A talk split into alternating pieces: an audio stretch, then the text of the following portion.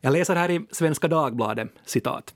Dekonstruktionen med sitt extremt elitära texturval av europeiska klassiker kan i efterhand ses som en kulturkonservativ reaktion mot litteraturvetenskapens nivellering.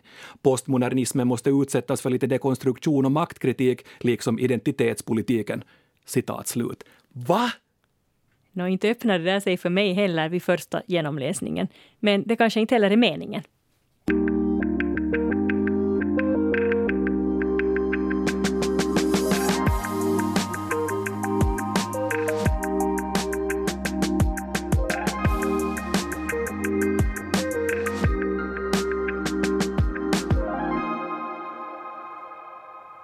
Näst sista ordet är tillbaka och jag, Jens Berg, sitter här tillsammans med språkexperten Jenny Sylvin. Hej, hej! Jenny, upplever du att vår podd hittills har varit tillräckligt exoterisk? Eller har vi gått in i någon form av abstrakt språkuniversum där sammanhangssynapserna mera bildar någon form av ellips av ogenomtränglighet? Undrar du nu alltså om vår podd har varit tillräckligt tillgänglig för lyssnarna eller vi har trasslat in oss i svårbegripliga resonemang? Jag tror det. Jag tror exakt att det var det jag menade. Tack för, för tolkningen.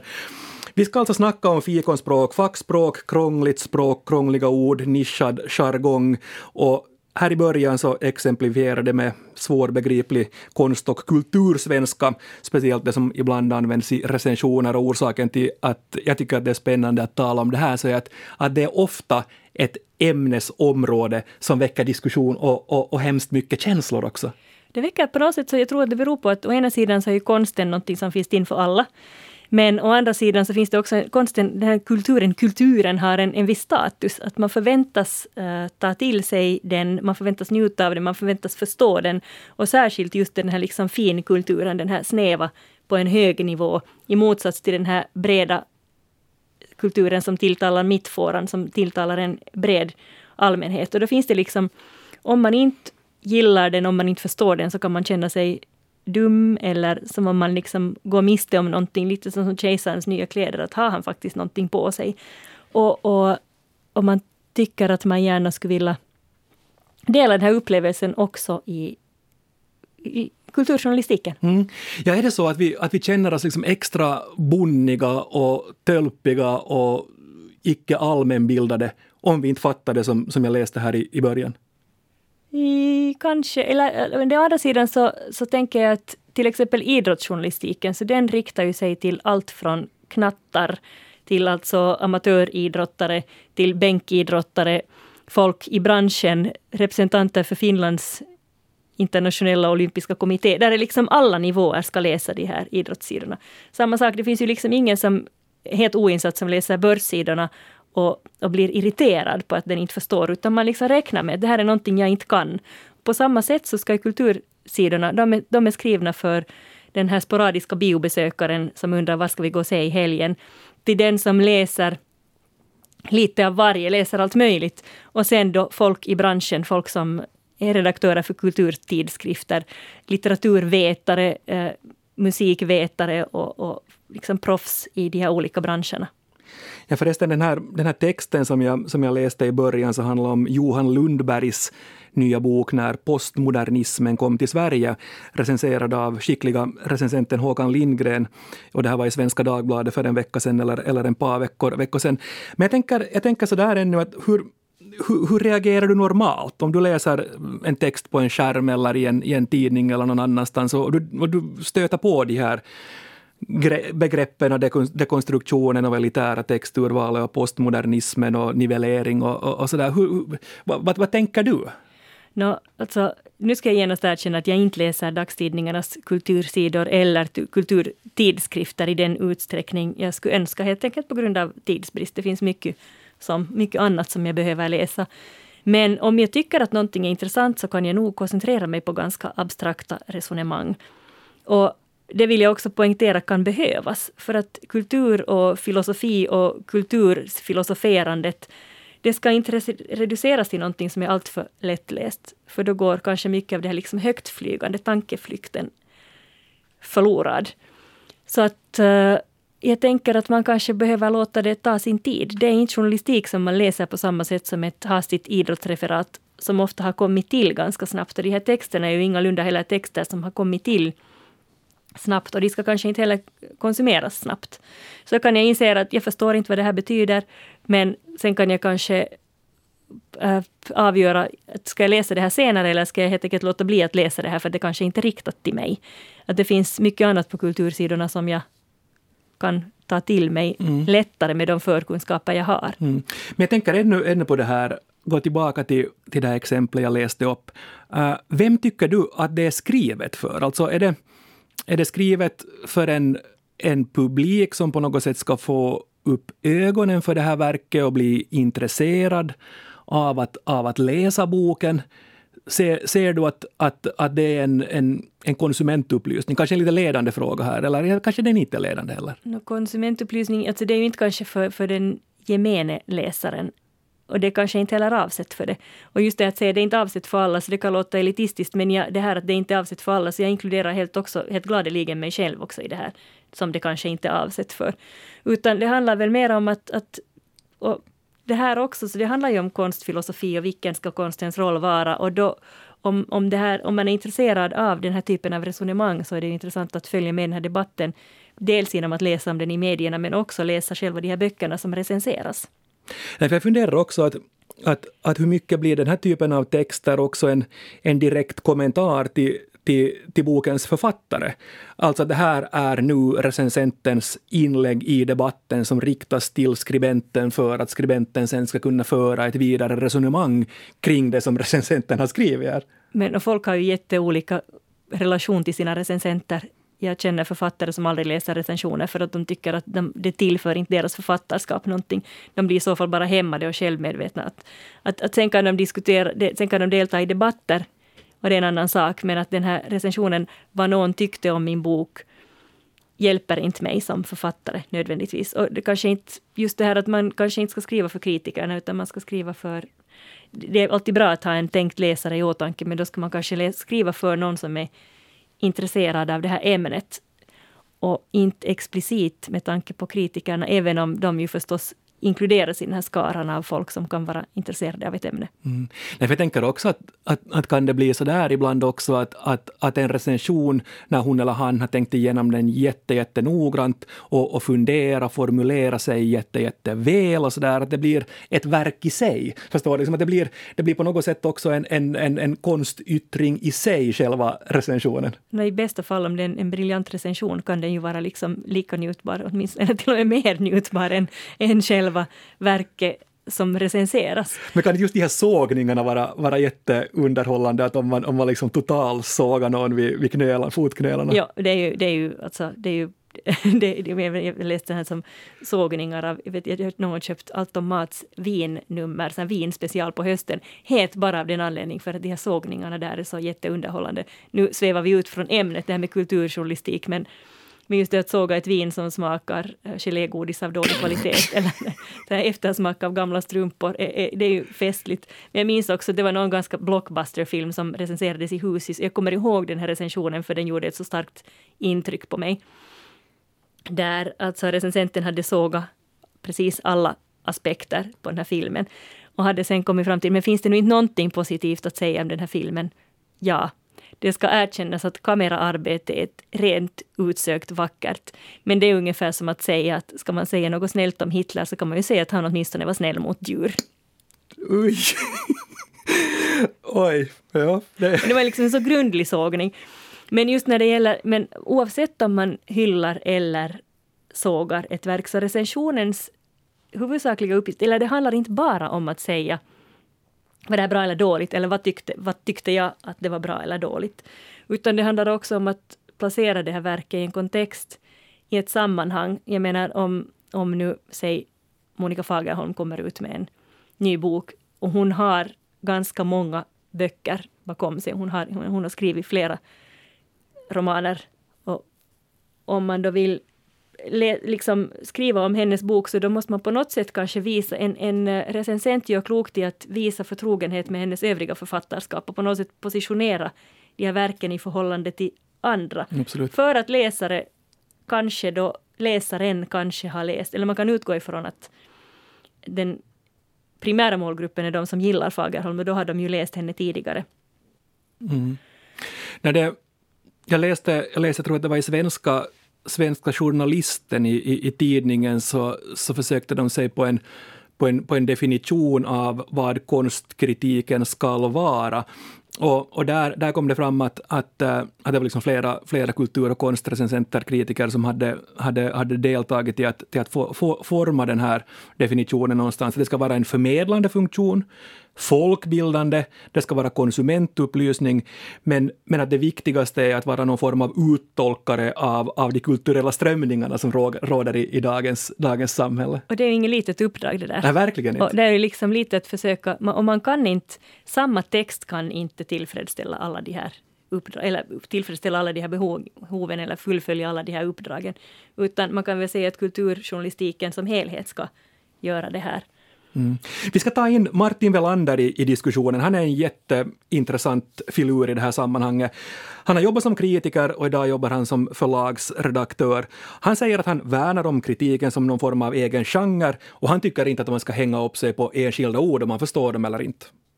Men jag upplever inte egentligen att just litteraturkritik eller kritik överlag är det som är det, har det svåraste språket ens i en dagstidning. Ofta tycker jag att det svåraste kanske kan vara om någonting är otydligt formulerat.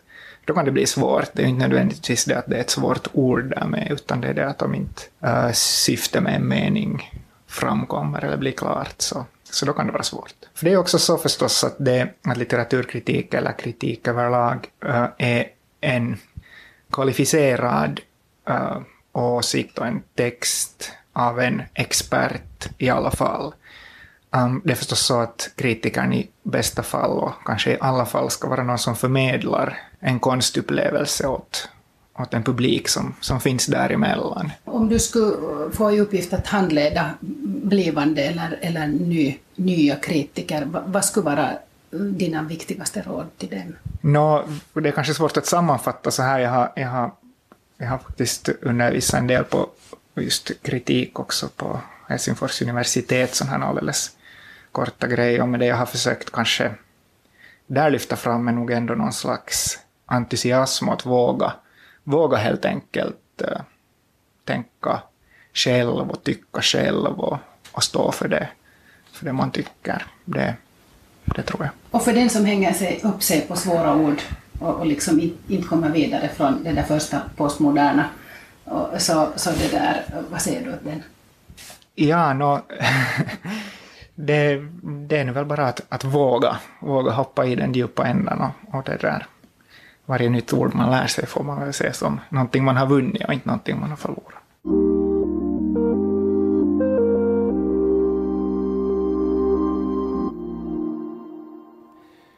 Det var Martina Harms Altom som hade talat med Martin Velander. Förlagsredaktör, tidigare kritiker, har också då undervisat i att uh, skriva kritik eller prata kritik. Varje nytt ord är en vinst, sa han. Ganska skönt. Ja.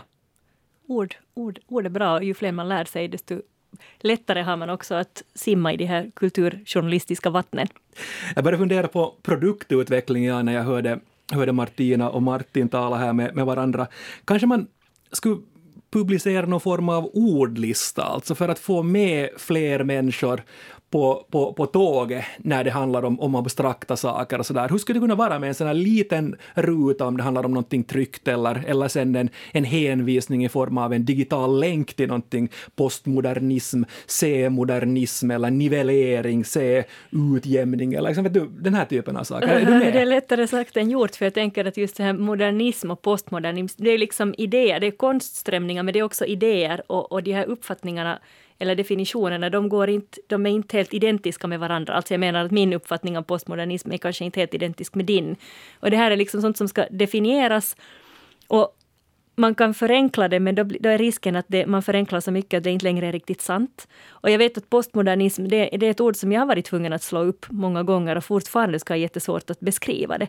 Men just det, att genom att läsa olika definitioner om vad som menas, av vad som menas med med ett, ett sånt här, ett sånt här ism-ord, mm desto större, på något sätt skarpare bild får man av det här liksom lite luddiga betydelseklustret mm. som det innefattar. betydelseklustret som det innefattar. Bra där Jenny Sylvin. Men, men var, var ska vi dra gränsen? Alltså det, det är ju klart att, att en, en, en, text blir, får ju inte bli banal och framförallt inte i ett sånt här sammanhang, men ändå får den inte bli för, för, för elitistisk så att, så att uh, typer som du och jag genast swishar och swipar och bläddrar vidare till, till någonting. Var, var ska vi dra gränsen när det gäller användningen av, av den här typen av meningar och ord? Det är jättesvårt att veta. Jag tänker att, att skriver jag en text så försöker jag visa den för någon.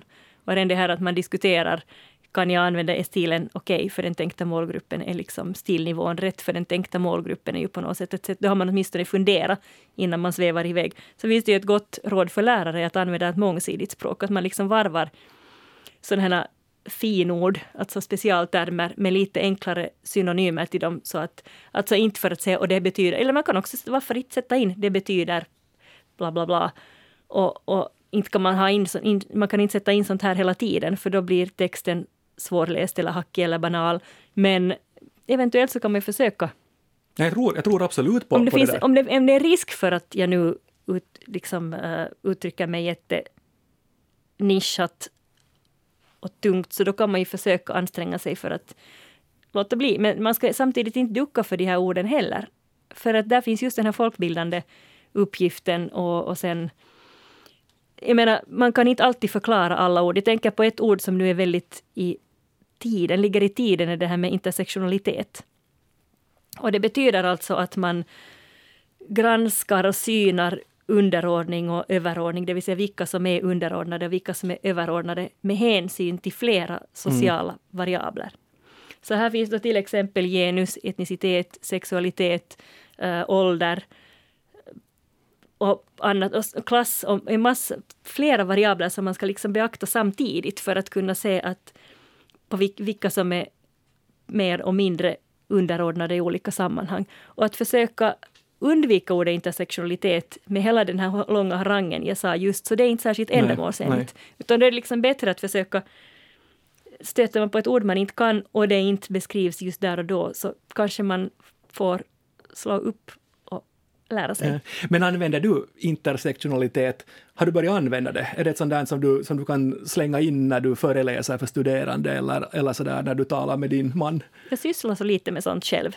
Men Uh, och jag vet, jag, vet, att vi faktiskt har diskuterat intersektionalitet väldigt mycket hemma, men, men med studenterna blir det mera sällan, helt enkelt för det är inte relevant med tanke på det jag undervisar i, det vill säga akademiskt skrivande. Men det är klart att där, och, där tar vi också hänsyn till hur, hur nischade ord kan man använda. Och, och just inom den vetenskapliga, vetenskapliga texten skulle jag säga alltså absolut hur nischade som helst. Men det kan hända att de kräver en definition. Inte kanske ibland en allmän definition eller sen vad menar just jag just nu med den här termen så att läsarna kan förstå att, att vi bildar oss en gemensam mm. förståelse för hur den här ordet används i den här kontexten och kontext är ju ett annat sånt här fint kontext och kontextualisera, det vill säga sammanhanget Sammanhang. och att placera det i någonting i ett sammanhang. Mm. Men har du har du andra finord eller, eller, eller nya ord eller, eller sådana ord som du tyckte var krångliga tidigare som du har börjat använda? Säg under, säg under sista veckan eller under sista, sista månaden, något som du har tagit, tagit till dig och som du tycker att det här är så jättebra? Inte under den sista månaden, men jag skulle säga att den här intersektionaliteten är kanske under de två senaste åren. Yeah. Så här är det kanske ett ord som jag blir medveten om. Men ska vi säga under min egen, alltså mitt vuxenliv, så är ett ord som diskurs, som används jättemycket. Diskurs handlar ju om diskussion.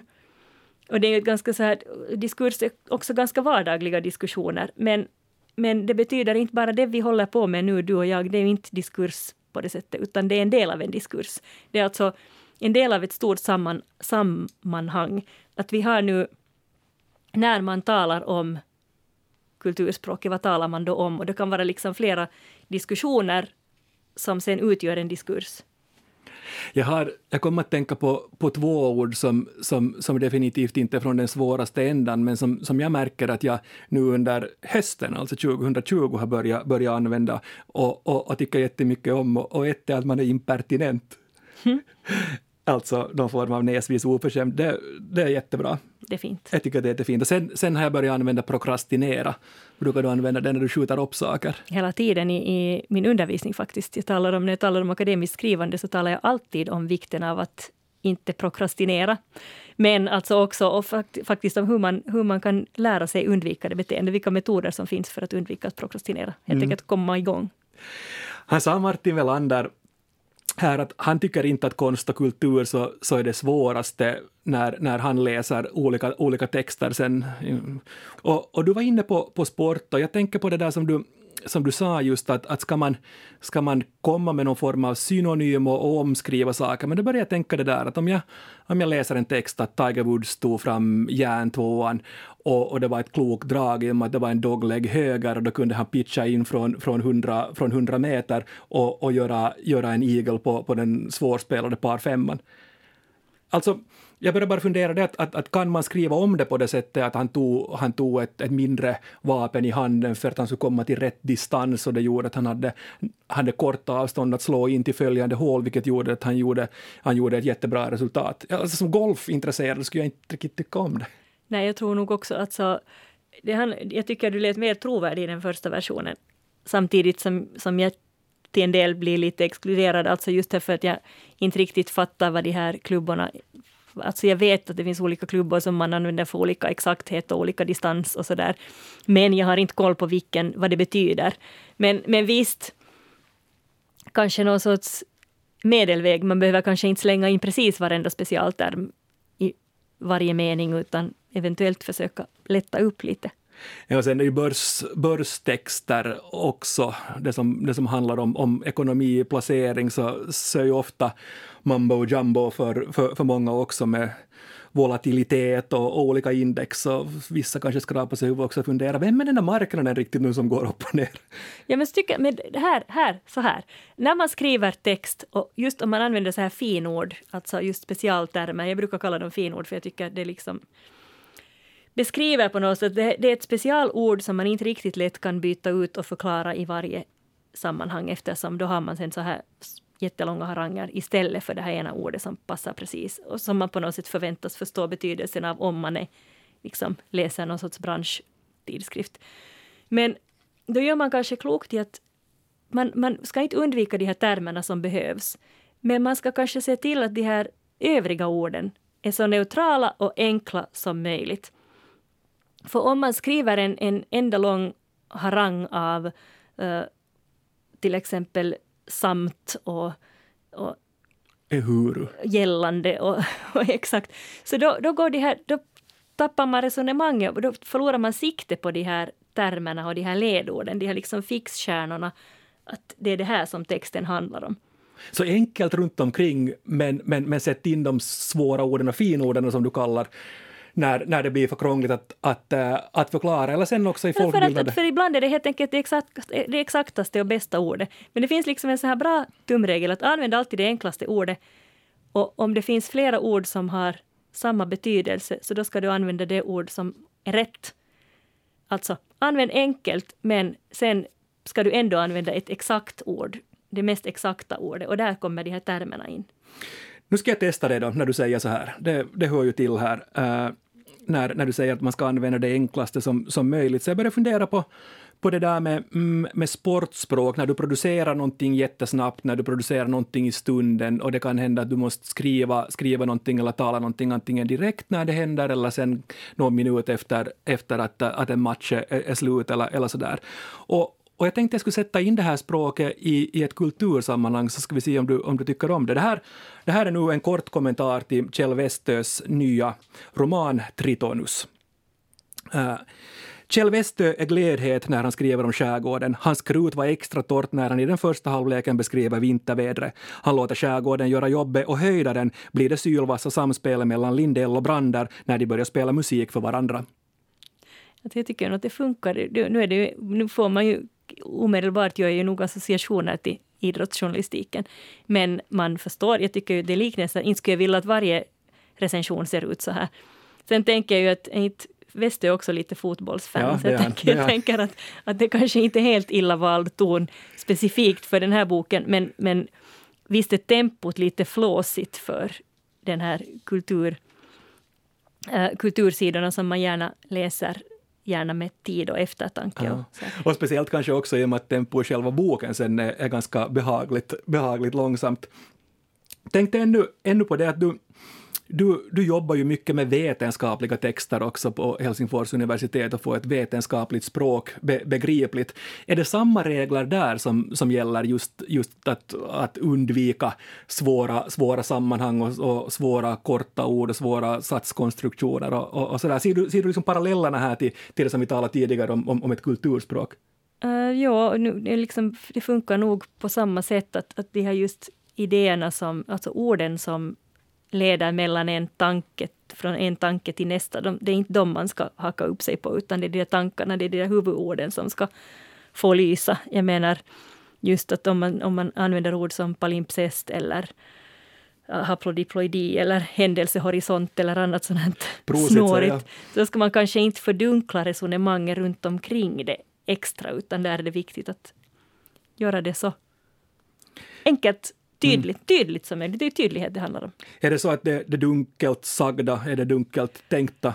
No, åtminstone när det gäller vetenskaplig text är det ofta så. Men jag menar att kan man säga någonting på ett tydligt sätt så är det ju klart att det, det, det, gör, det ger ju ett, man ger kanske ett lite skärptare intryck också om det är det att när folk läser, när folk förstår vad de läser blir de välvilligt inställda. De känner sig smarta och de blir välvilligt inställda till avsändaren.